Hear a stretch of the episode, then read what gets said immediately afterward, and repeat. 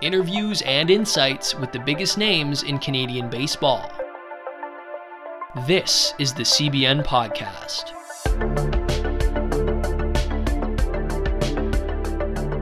Welcome, everyone, to a special episode of the Canadian Baseball Network podcast. Today, we will be discussing a, a pretty hot topic in Toronto. Um, it's the Blue Jays 2022 2023 offseason. Um, a lot of moves, Jackson.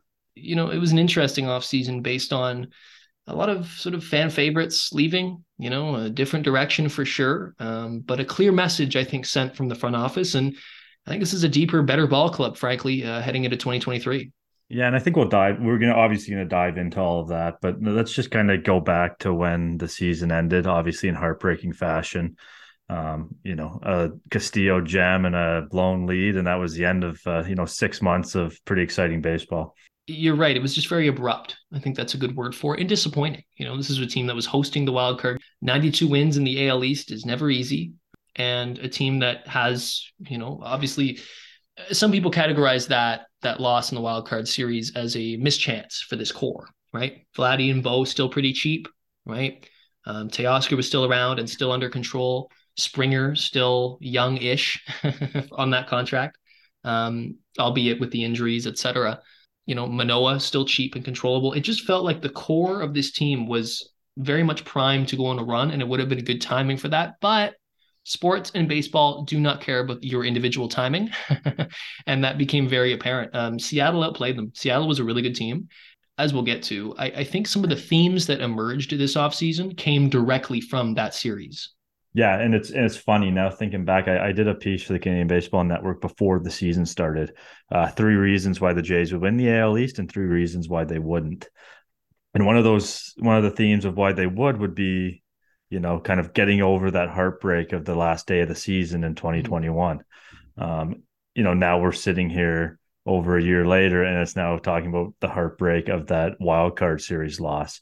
And I think that narrative kind of goes away now because it, it's kind of put up or shut up for the Jays as they've shown with these moves. And, uh, you know, the fan base is getting antsy to, to, you know, see some successful and a long, deep playoff run.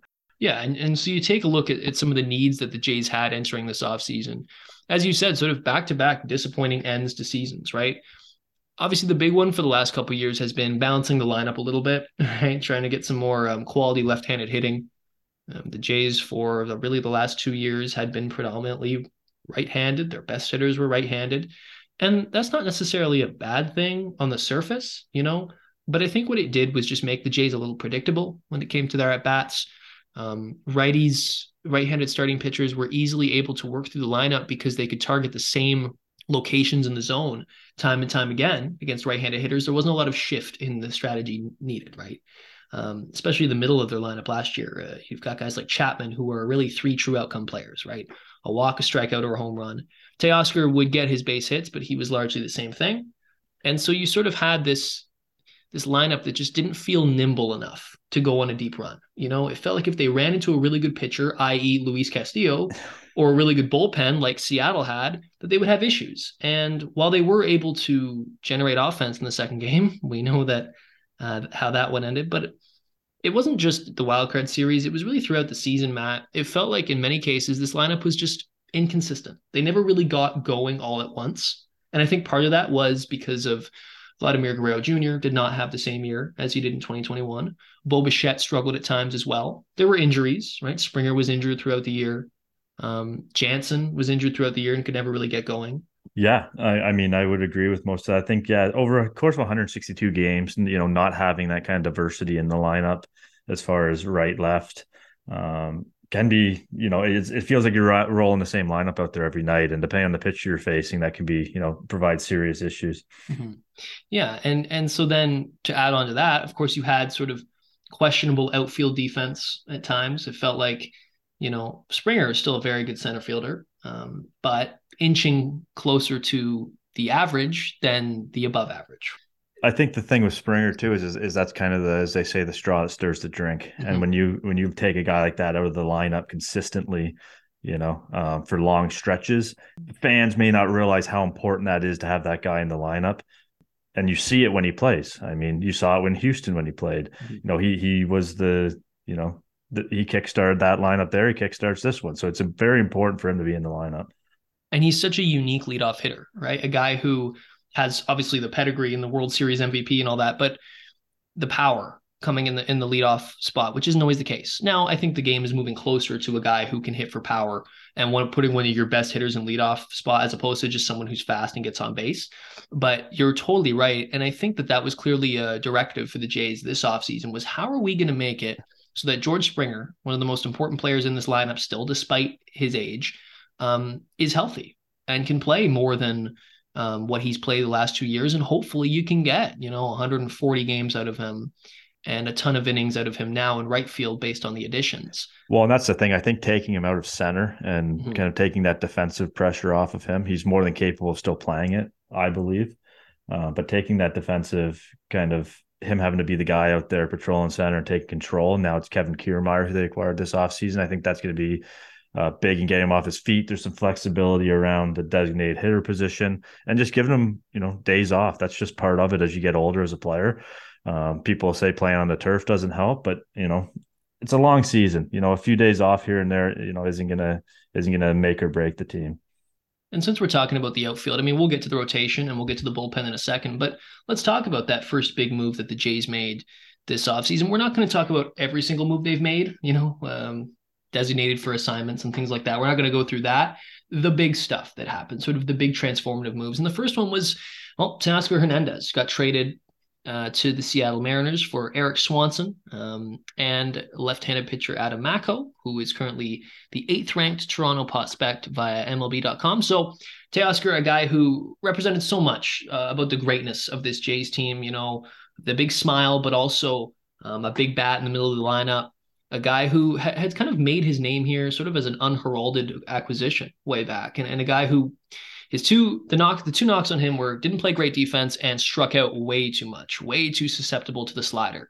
And he really made adjustments. I'd say in both areas he improved defensively, although he's certainly not um, Kevin Kiermaier or anything like that out there. But he he represented a lot of good about this Jays rebuild, and and he was a surprise. Everyone knew about the blue chip prospects, Vladdy and Bo coming up, right? But but Teoscar was a guy who was already a little bit established in the majors and and really just found his role here. And and I think that fans were really upset when he got moved because you know, let's be honest, like he was he was a huge part of this team. He was one of the most productive hitters in all of baseball here for the last few years and a lot of people said, "Okay, well, so you traded to, you know, this fan favorite great hitter for a bullpen arm and a pitching prospect?" Yeah, it's you know what I when I first saw this deal, my initial reaction was what what is going on here. Obviously, mm-hmm. I'd love to see Adam Macko come back home mm-hmm. um, to Canada, but I think you know I started thinking about it, and there's so many moving parts. You know, Teoscar last year of his contract, you know, going to hit free agency. Is he one of those core guys that you're going to shell out money to when you have Bo and Vladdy to pay? Probably not they needed to upgrade the bullpen. You know, everyone knows that it, you know, they were kind of the bullpen was kind of the punching bag of this team for the mm-hmm. last couple has has been for the last couple of years. Yeah. Um, and yeah, guy like Swanson, sub two ERA, uh, 70 strikeouts, and I believe 53 in a third innings. You know, that mm-hmm. was another big complaint that not enough strikeouts out of the bullpen. Yeah. Um, and, and you know, you know, you hear this drives me nuts is you'll hear, oh, well, that was a fluke season. or that might be a fluke. Uh, as someone who's played the game, anyone who's watched the game, played yeah. the game, understands the game, you don't have a fluke season in Major League Baseball. You don't get through 50 something appearances and, and, post those kinds of numbers as a fluke. Will he repeat that? Probably not, to be honest with you, but he's still going to be a valuable piece of the bullpen.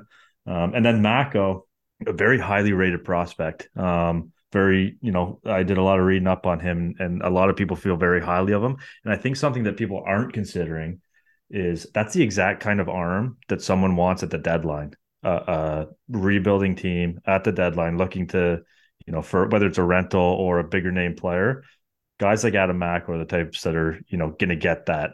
Um, or you keep him and see what he develops into. I, I, really, I think that was a sneaky acquisition there to get him in that deal. Um, and obviously being Canadian, I'll, I'm all for it. And it sounded like uh, regarding Macko that the Jays back in 2019 around the draft really wanted him. Um, and so this is someone that they've it's sort of a recurring theme with the Jays. They they want their guys, right? They they do a lot of scouting and a lot of prep, and they'll keep on guys, you know. So in the case of Macko, this was someone that they had been keeping an eye on for a while. And I totally agree with you, whether it's to acquire um, a big league piece at the deadline or whether it's just to have more organizational depth when it comes to uh, pitching prospects, neither one hurts. Yeah. And I think, you know, fan, it's hard to, to fault fans for not knowing who Adam Macko is. I mean, sure. we sit here and we, we dive into these players consistently, but you know, there's so many players in Major League Baseball, so many minor league prospects. You don't know who's going to hit. It's probably the most, un- it is the most unpredictable of any sport um, of trying to figure out who's going to actually make it. Uh, but I feel very confident this is either going to be a nice piece to move or he's going to be a nice long term piece for the team. And so when you pair that with the addition of Erik Swanson and, and given what you said regarding Hernandez and his contract and the fact that he's a free agent at the end of 2023, you start to look at it. It's like, well, that actually does make a lot of sense then for what this team needs, right? The team doesn't necessarily need, especially after the rest of the moves they made, a ton of thump in their lineup. What they need right now is run prevention. And so Erik Swanson does that and Adam Macko provides some development in the minors, um, or some potential for development in the minors. He was at high A last year, and you'd expect that perhaps at some point this year he'll make his way to double A. So, you know, there's a guy who's not too too far away from the bigs, and lots of strikeouts coming from the left side never hurts. And we're going to talk about run prevention plenty, mm-hmm. you know, with Kiermaier and Varsho, you know, a little bit later, but it still stands true. A run saved is just as good as a run scored, and I think people don't yeah. necessarily think about it that way.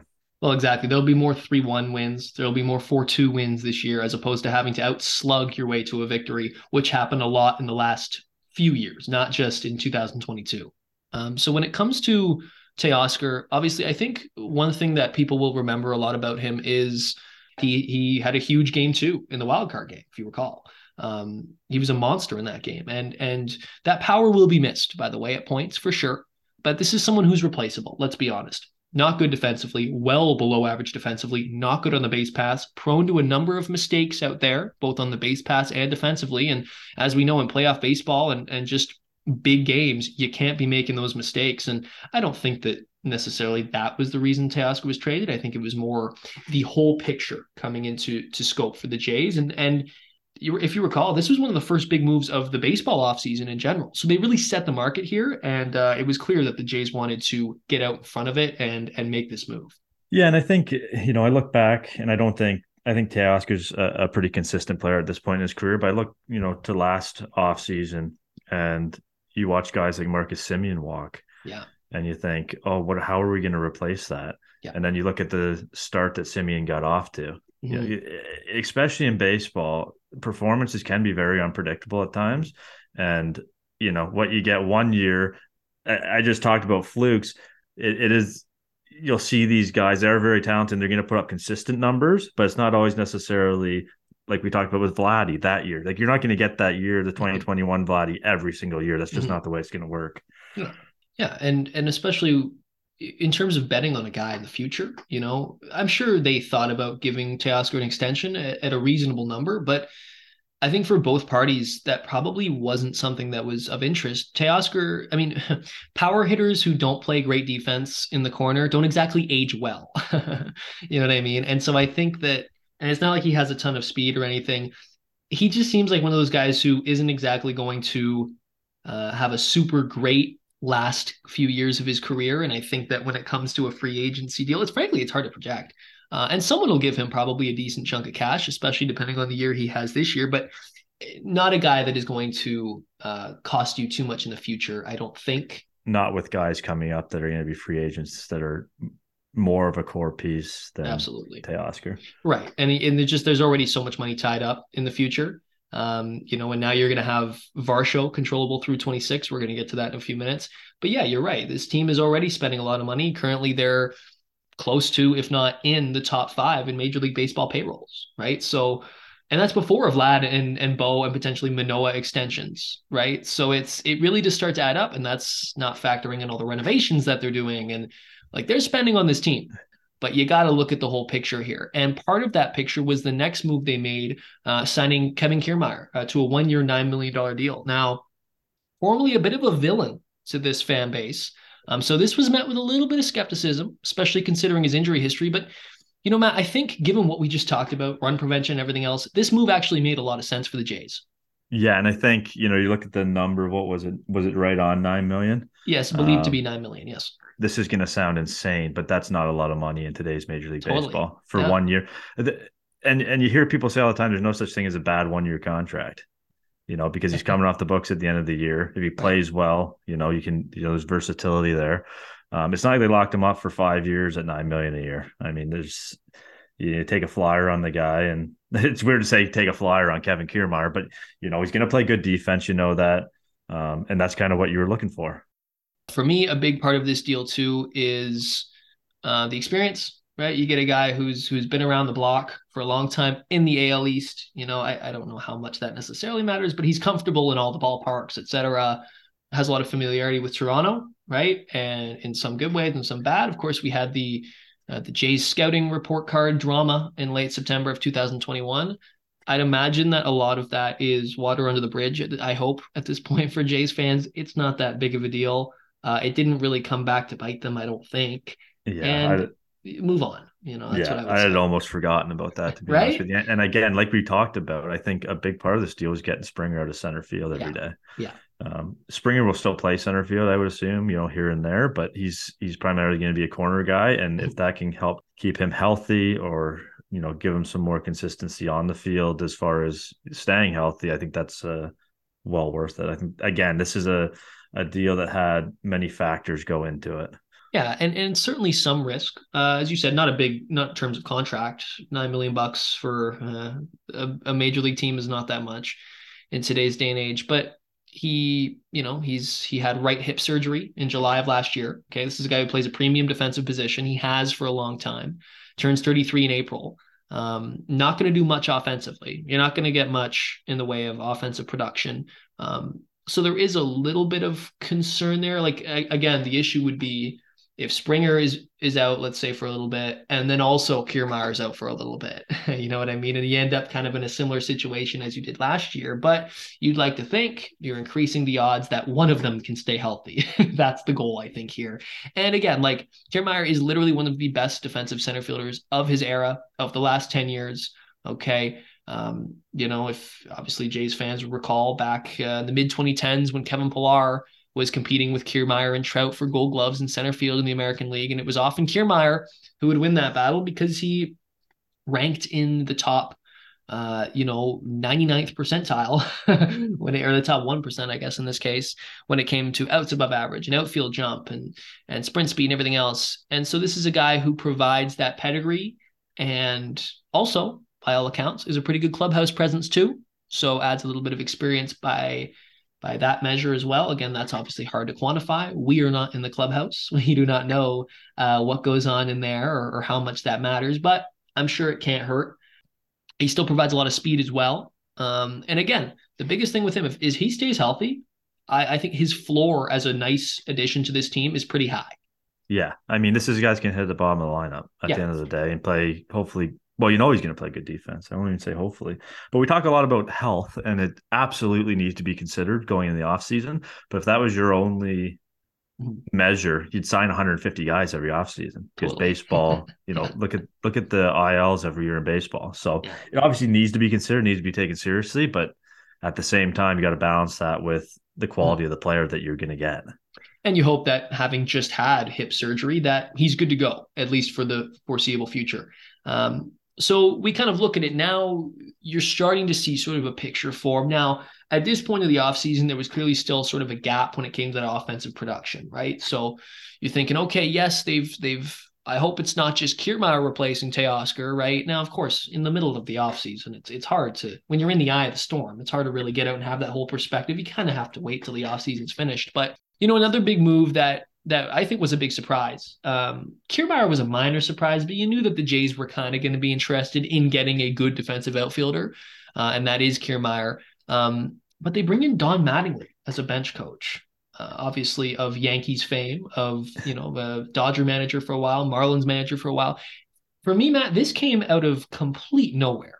Yeah, I did not see this one coming. And the big thing that I saw was while he's coming in to be under Schneider, and if right. Schneider can't get the job done, Mattingly sitting there. I don't necessarily think that's the case. I think the more uh, experienced big league minds you can have in a in a dugout, the better.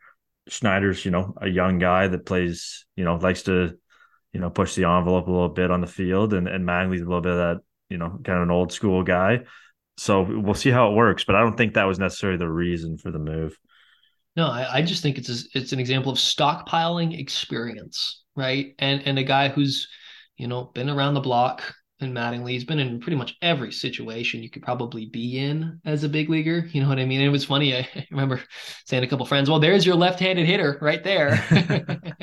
Obviously, you know, a guy who won nine Gold Gloves at first base. I'm sure him and Vladdy will get along tremendously. Um, I thought a unique angle too, of course, playing with the Yankees. Uh, and now he's in a division where there's going to be a bit of a rivalry against the Yankees. I think that's a fun little storyline to follow throughout the year. But what really got me, I think, excited about this move was what Mattingly talked about in his opening uh, press conference slash Zoom call. Ross Atkins just called him up for a chat, and and that's what piqued his interest right away. He said, "I thought that was interesting. I, I just didn't expect that." Yeah, and I think it, it goes to show that Don Mattingly wouldn't come up here to co- be a bench coach. I don't think on a sixty win team. No, I exactly. think he believes that this is an opportunity, and like you said, it piqued his interest right away. Probably because you watched the Jays win 92 games and yeah. lose in the wild card round. Like this is a chance to win a World Series. That is the expectation, whether you like it, you know, Ross Atkins and Shapiro or not. Um, they've shown that they're going to spend and they're going to do what they need to build a winning team. Uh, mm-hmm. whether they've done that or not will be decided on the field. Uh, but you you don't you can't fault them for not trying or not um, looking at all angles and, and trying to make the team better.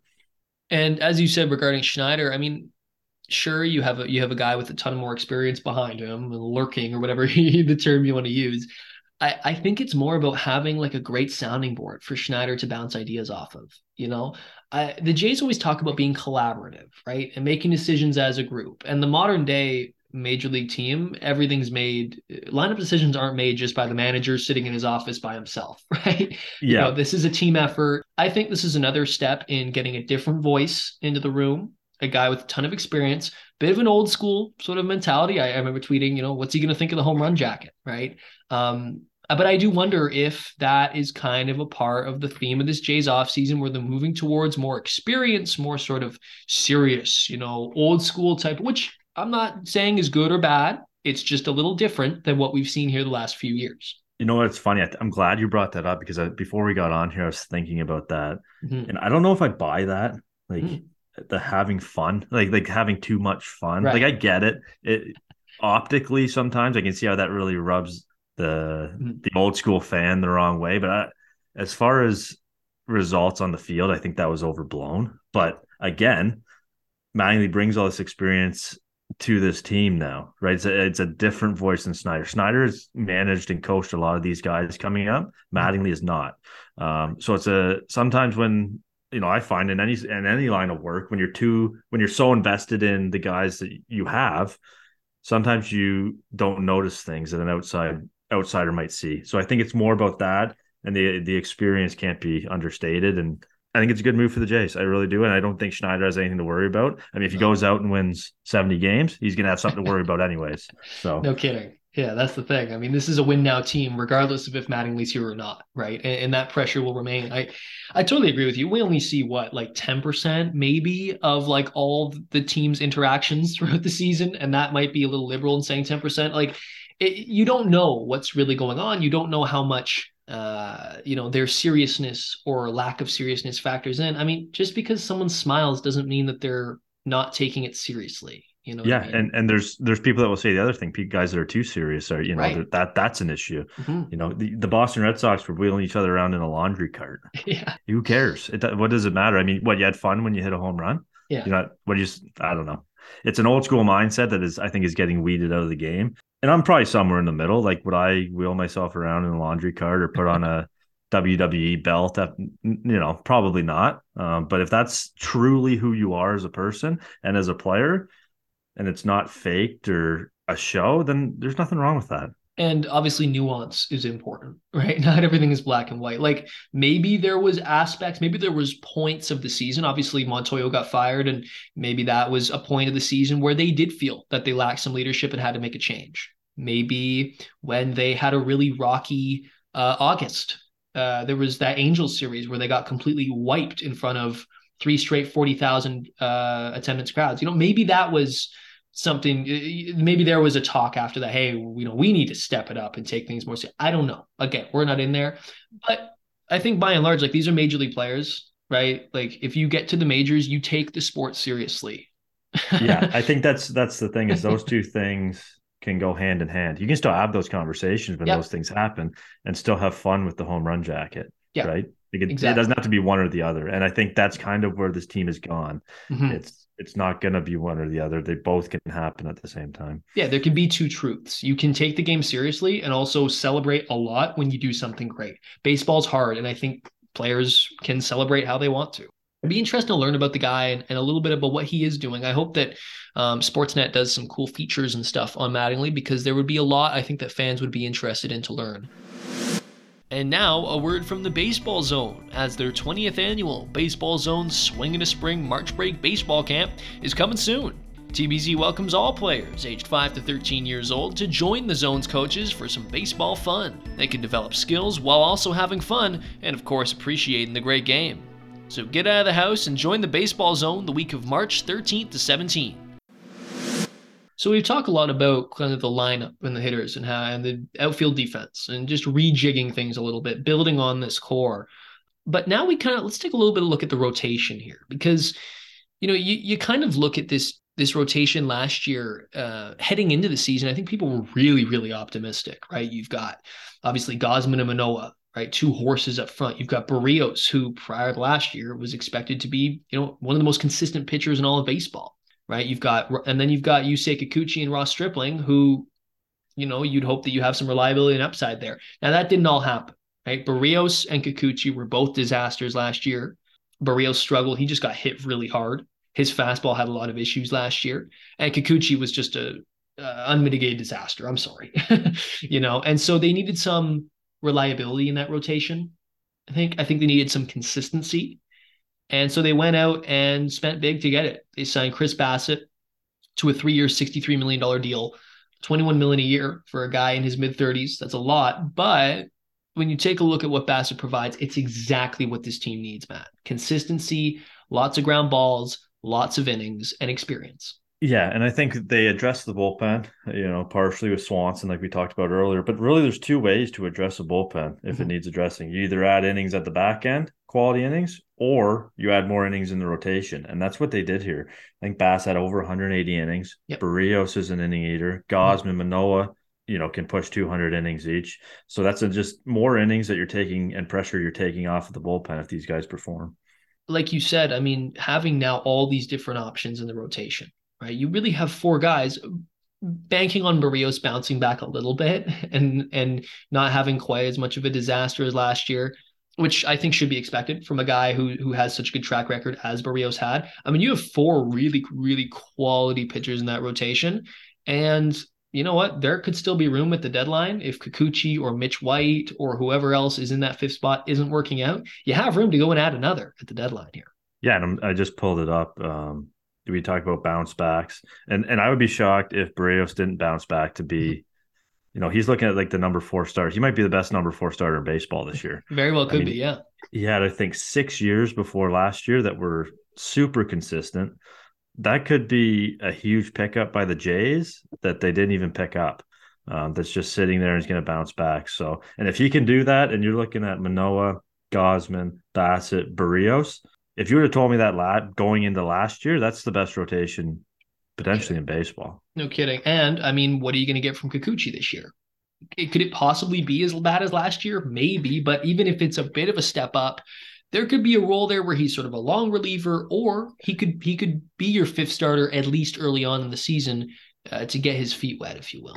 Yeah, and I think you know Blue Jays fans will complain about this, but there's going into spring training, there's no way he's not going to get an opportunity. I don't For think sure. to be that fifth starter. You know, you see Mitch White, but how much more consistent is that? There might be some guys emerge. You know, you never know. But uh, I think Kikuchi's probably going to get the first crack at being that fifth guy. And if the top four perform the way they're capable, it may not matter, to right. be honest, um, exactly. um, what you get out of Kikuchi or what you get out of that number five spot. And again, that's something that will likely be a bigger concern like in the first half of the season because second half, first of all, like come playoff time, your rotation is is smaller anyways. But you know, second half, I would expect that if that's an issue, they will go and acquire a starting pitcher. I mean, you don't go all in this much to then be like, well, we can't acquire another starter. So they certainly will. So, and also think about Hyunjin Ryu may be coming back in August. I know that might be a little um, optimistic, but there's a possibility there. Ricky Tiedemann, the Star Jays prospect, could he come up at some point in July, August? Now, maybe not. And again, banking on pitchers who've never pitched in the bigs to just step into a, a rotation spot is not always smart thinking, but there's a lot of options there. I mean, we could do the Nate Pearson circus again for what the fourth year in a row, talking about how he could be in the rotation. um, so there's options there. I mean, yeah, you, you say, you know, in a Tiedemann uh, coming up late and, and stepping up, it's not it's not like it's never happened before. Yeah, totally. I mean, look look at the Tampa Bay, you know, David Price made his debut in the playoffs. And so that's really something to to consider too when it comes to rotation. But this just adds so much quality. Um, and and he's old school. Bassitt is. You know, when it comes to it, he that's why he probably will age well and another good experience vet to have because he doesn't really rely on his velocity. You know, he'll sit sort of low 90s, um, great command, lots of pitches, um, and he limits hard contact. Right, he gets ground balls, he gets out of innings. Yeah, you know, and ground balls at Rogers Center, that's where you need to keep them. So yeah. And I like the three year deal. I don't think it's too much, but I also didn't mind the three year Kikuchi deal. So, not saying that that's going to happen to Bassitt, but it's relatively low risk as far as term. Totally. And and as we just touched on the consistency and everything else, I mean, if he were to completely blow up next year, it would be a surprise for I think pretty much everybody. So the Bassitt deal for me was pretty much one that was probably the most liked of the offseason. Hard to not like it, right? At this point, you can really start to see kind of the theme of the offseason emerging run prevention, right? But now it's like, okay, well, they seem to have the rotation mostly settled, right? They added a piece to the bullpen. Now what? You know, what's next? And so it kind of got quiet for a while there. And there had been talk about the Blue Jays and Arizona linking up, right? Because Arizona could use some catching depth and they have lots of outfield depth. The Jays have lots of catching and needed an outfielder, ideally someone who could hit left handed. So it did seem to be a natural match there. Now, obviously there was there were a lot of possibilities, right? And and the catcher logjam for the Jays was one of the biggest themes of the offseason. Who are you going to move? Jansen, Kirk, or Moreno? I mean, that debate was very fascinating, Matt, because one could argue to trade each one, right? You could make an argument for Moreno, you could make an argument for Kirk or for Jansen. Um, and they chose Moreno on Festivus, making a huge deal on December 23rd, acquiring Dalton Varsho for Gurriel Lourdes Gurriel Jr. and Gabriel Moreno. Gurriel, a bit of a surprise addition to this deal. But before we get too much into sort of the Varsho angle, I want to talk a little bit about that catcher logjam um, and why you think they did choose Moreno. Me personally, I think this is a win now move. This tells me that the Jays think, look, Moreno isn't going to help us in 2023 as much as a guy like Jansen or Kirk will, or Varsho for that matter. So when you look at it like that, it does make a lot of sense. But this one definitely carries some risk. Yeah, and I think I think you're right, and I think it goes to show potentially what they think Moreno can be. Mm-hmm. Um, we're not in the offseason. They don't ask us. They know a lot more than, but that's a big, a big piece to give up, a big future piece to give up. Um, but yeah, you have Jansen. I didn't think, I never thought it was going to be Jansen, to be honest with you. Mm-hmm. Just his relationship with the pitching staff, the way he handles them. Yeah. Bat turned around last year. I thought maybe Kirk, just because you were going to try and capitalize on about as high of as he his value was going to be, and then it ended up being Moreno. So, um, again, you got to give to get. You trade from positions of depth. This is exactly what this was for both teams. I thought maybe it was going to be Alek Thomas coming from the Diamondbacks, uh, but Varsho again, run prevention, um, and some pop that will probably only play better at Rogers Center.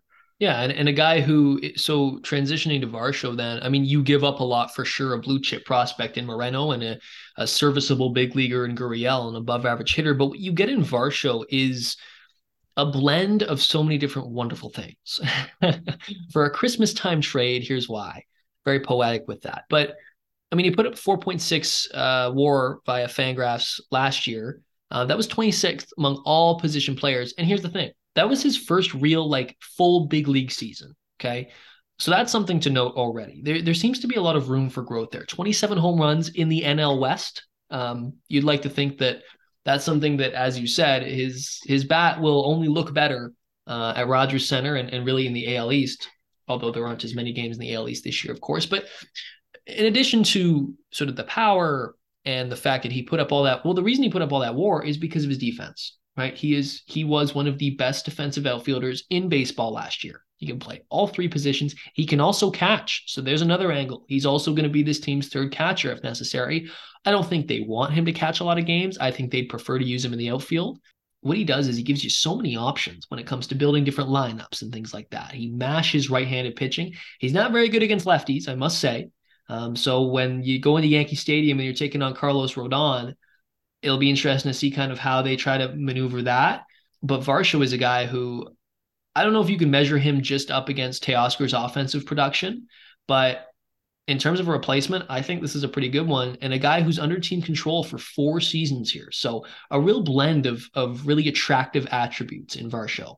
Yeah, and I think that being under team control is a huge thing. This could be a guy if you know you flash flash forward, and I told you he's going to hit 30 home runs and win a Gold Glove. Yeah. Now, now what you're giving up in Gurriel, who's about to get paid as well. Mm-hmm. Um, and the top prospect in Moreno prospects are just that, right? There's no, we talked about earlier in baseball, uh, there's no guarantees about these guys. Um, and he may go on to have a very good career, but will he go on to have the same career that Dalton Varsho may have? Who knows? Um, it's kind of the risk you take. If Varsho does what he can do, you know, the high 20s, maybe 30 home runs, potentially drive in 75, maybe 100, that might be pushing it. But, and when a gold glover play excellent defense, I don't think you can look back at this and you know look at as a bad deal. This certainly looks like, as you said, if he if he becomes sort of this perennial 30 home run hitter, constant Gold Glove nominee, and wins a couple Gold Gloves in the outfield um, in Toronto, and and look, he plays the game hard. You know what I mean? He he gives 110% every play. That'll that'll work well in Toronto with sort of a, a hockey type crowd that enjoys that, you know, enjoys the grit and the guys who, you know, work their asses off and and will put their body on like all those cliches. But it's true. Like he will he could be a fan favorite here, but not just that, he could be a very, very effective piece of their future. Because again, if you want Springer to stay in right field beyond this year, Kiermaier's not going to be around forever. There's your future center fielder right there, and a guy who can hit for some power too. So, and and you mentioned you know facing the left, he's not very good against left-handed hitters. A lot of left-handed hitters aren't very good against left-handed exactly. pitching. Yeah. Um, but saying that, you know, when you roll in the Yankees team, like he's too good defensively to totally. potentially even worry about that. Right. Um, I think he's going to play every day. I think he's going to be a key part in the lineup, righty, lefty, you know, mm-hmm. whatever it may be, because of that defense. And who knows, you know, still, you know, relatively young in his career, not even a thousand at bats yet, I don't think. So yeah. who knows? Maybe he figures it out against lefties. Maybe he comes to Toronto. You know, we've seen guys do that before. Teoscar, Jose Bautista. Not saying he's going to turn into that, yeah. but a change of scenery sometimes, a different perspective from a coaching staff, all could make a difference in that. And regardless, you're getting good defense. He doesn't have to worry about the left-handed pitching when he's roaming the outfield. For me, this this certainly carries risk. Like again, I could paint a picture where instead of being that perennial power threat, great defense, he gets hurt a lot, right? Because of sort of a bigger frame and because he plays the game so intensely. But again, you could say that about everybody, right? Injuries are random. Injuries are a part of sports, um, and certainly a part of baseball. But you know, if Moreno turns into the next Buster Posey down in Arizona, and Varsho is just a guy who's good defensively but strikes out too much, sort of like a, I don't want to, I don't want to say Colby Rasmus, but you know, you know what I mean? It, it could go that way too, but this is a risk you take if you're a win now team. Yeah, I mean, and you mentioned it's funny you mentioned the name Colby Rasmus. That's that's someone I haven't thought about in a while. But yeah, I mean that's that's part of a trade. You know what I mean? It's yeah. you don't win them all, and and you look back and at the time when they traded Berrios for Simeon Woods Richardson and Austin Martin, I mean people question that. And Berrios had a great end of that season, and now who knows what people think about that after last season. So like so many things can happen. Um, it, it's hard to it's hard to project, and that's why we sit here, you know, with our mics and try to do our best. But that's just the way it goes. Certainly easier said than done when it comes to those kinds of things. And and to give you another example of a prospect who top prospect who still hasn't worked out, Nate Pearson, right, close to home. Um, you just never know with these guys. So well, what are you going to get out of him? I mean, pitching, right? Some guys are late bloomers. You know, it's not easy to pitch to big league hitters. Is that a guy that can come into the bullpen and make some noise? Hard thrower. What they what they've lacked really, other than Romano. Um, so who knows? Yeah, and, and you hope regarding Pearson that you know they're they're sort of done with the whole starters dream with him, maybe. But like I think he's better as a like multi inning once through the lineup, just pumping hundred in there and and getting some outs, I think, and, and bridging just sort of the back end of that bullpen. I think is a perfect role for him, and that would help him hopefully stay healthy too, because that's been a huge part of his career. Yeah, I, I, agree, and it's that's kind of something going to spring training that people may not be talking about as much. What Nate Pearson's going to do, uh, but that again, that could be another huge pickup that was didn't cost you anything. And there could still be more moves regarding the bullpen and things like that, and uh, you know sometimes the low key additions in the bullpen are the ones that have the biggest impacts, but Another kind of low key acquisition that the Tampa Bay Rays about the go. bullpen. There That's, you go. Exactly. Nate, you know, ask a ask an average baseball fan to name five guys in the Rays bullpen most years, and they can't do it. So, and it's one of the best in baseball every year. So that just goes to show. And Tampa also shows that there's different ways to win games, right? They're all about run prevention, good defense, timely hitting, yes, but you better play good defense and pitch really well. And I think that that's a reason why they're constantly a winning team. Speaking of winning teams, though, uh, the Jays also later on in the offseason, more recently, picked up a two time World Series champion, former San Francisco Giant, uh, Brandon Belt. And so here's a guy who who comes in another lefty, right? Another proven veteran, right? With playoff experience, big game experience. This is a guy who's had a fantastic career and and puts together really good at bats. Now, positionally, it's sort of an intriguing fit, right? Because obviously the Jays are set at first with Vladdy. Um, Belt to me doesn't seem like a guy you want to put in left field very much if when you have guys like Varsho and Kiermaier. So it's going to be interesting to see, um, you know, how that shakes out. But on a one-year, nine point three million dollar deal, just a, a, clubhouse leader, right, and a guy who wants to be here. I think that that's a also something that that this offseason has proved is like there's guys who are choosing to play here. Kiermaier picked Toronto over the Dodgers belts. I don't know how many other suitors he had, but he wanted to come here. Don Mattingly wanted to come here. Um, that is also really Bassitt, another guy who was willing to come here. I don't know what kind of suitors he had, but you know, you, you look at Belt and you look at what he's capable of, especially in 2020 and 2021. You know, really, really impressive stuff. Yeah, and I think again we're going to talk about health. We said you can't really predict health, but we're going to talk about it again with Belt coming off the knee injury, right? So if and he says he's healthy, and if he is, then I, I love this deal. I mean, I, yeah, I don't think he, he sees any time in the outfield. Um, it's a it's a first base DH type of thing, yeah. um, but gets Vladdy off his feet sometimes. You know, more than capable of playing first. Another left-handed bat. Um, so I again a one-year deal at nine point three million. Like I said with Kiermaier, I really don't see a downside to this. I thought it was a fantastic pickup. And he said he expects to primarily DH, um, and I'm sure he'll come off the bench a good amount as well. Um, but again, if, if Brandon Belt's coming off your bench, like that's pretty good, and that's very, very impressive depth. And, and so that's really what this is about too: is creating more depth, giving yourself more options off the bench, giving yourself more options to create unique lineups. If there's a day where you want to DH Guerrero Jr. and play Belt at first, you know, you can do that if you want. But as a DH, you know, hopefully Springer will need less, need less time DHing this year. Um, with him in right field, obviously Teoscar isn't around anymore. Gurriel had some time at DH, so those two are gone. Um, Kiermaier certainly won't DH much, so there is some room there. Uh, even with Moreno gone now, Kirk will still DH a bit, but you've got you've got a lot more sort of room for playing time for a guy like Belt, and I think a guy you want to create playing time for. Yeah, I don't think you leave a guy like Brandon Belt on the market. You know, when you when he's there and he opened a one year nine point three million. Um, like we said, with the track record that he has, um, you'd almost be ridiculous not to make the phone call. Um, and yeah, I don't see again. I think this is a, a under the radar pickup that could have big upside for the Jays this year.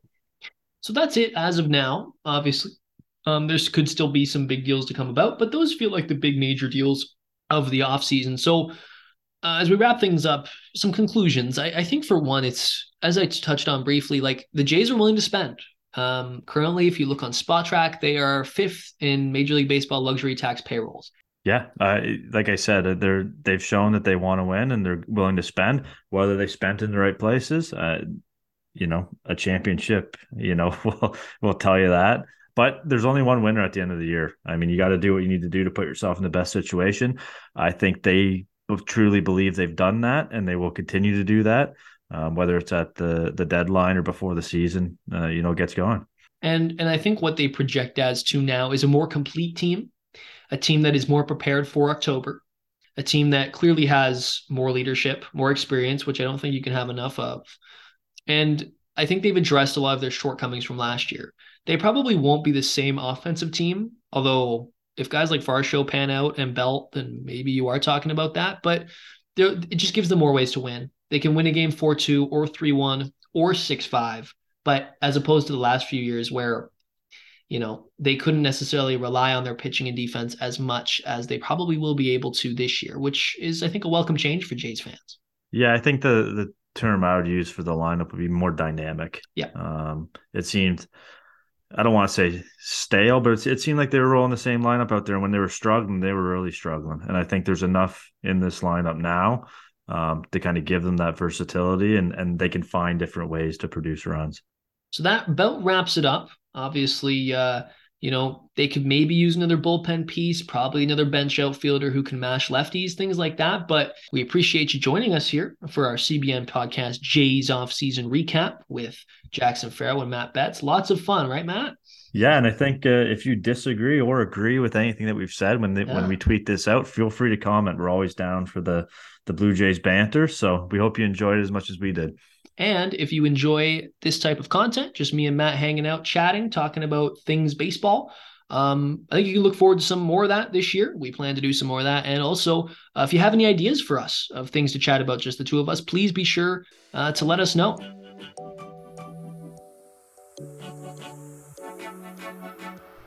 Thank you for listening. Be sure to check out Canadian Baseball Network for extensive and comprehensive coverage of the latest in Canadian baseball and the Baseball Zone, Canada's leading instructional baseball academy and training home to thousands of MLB pro, college, and youth baseball players.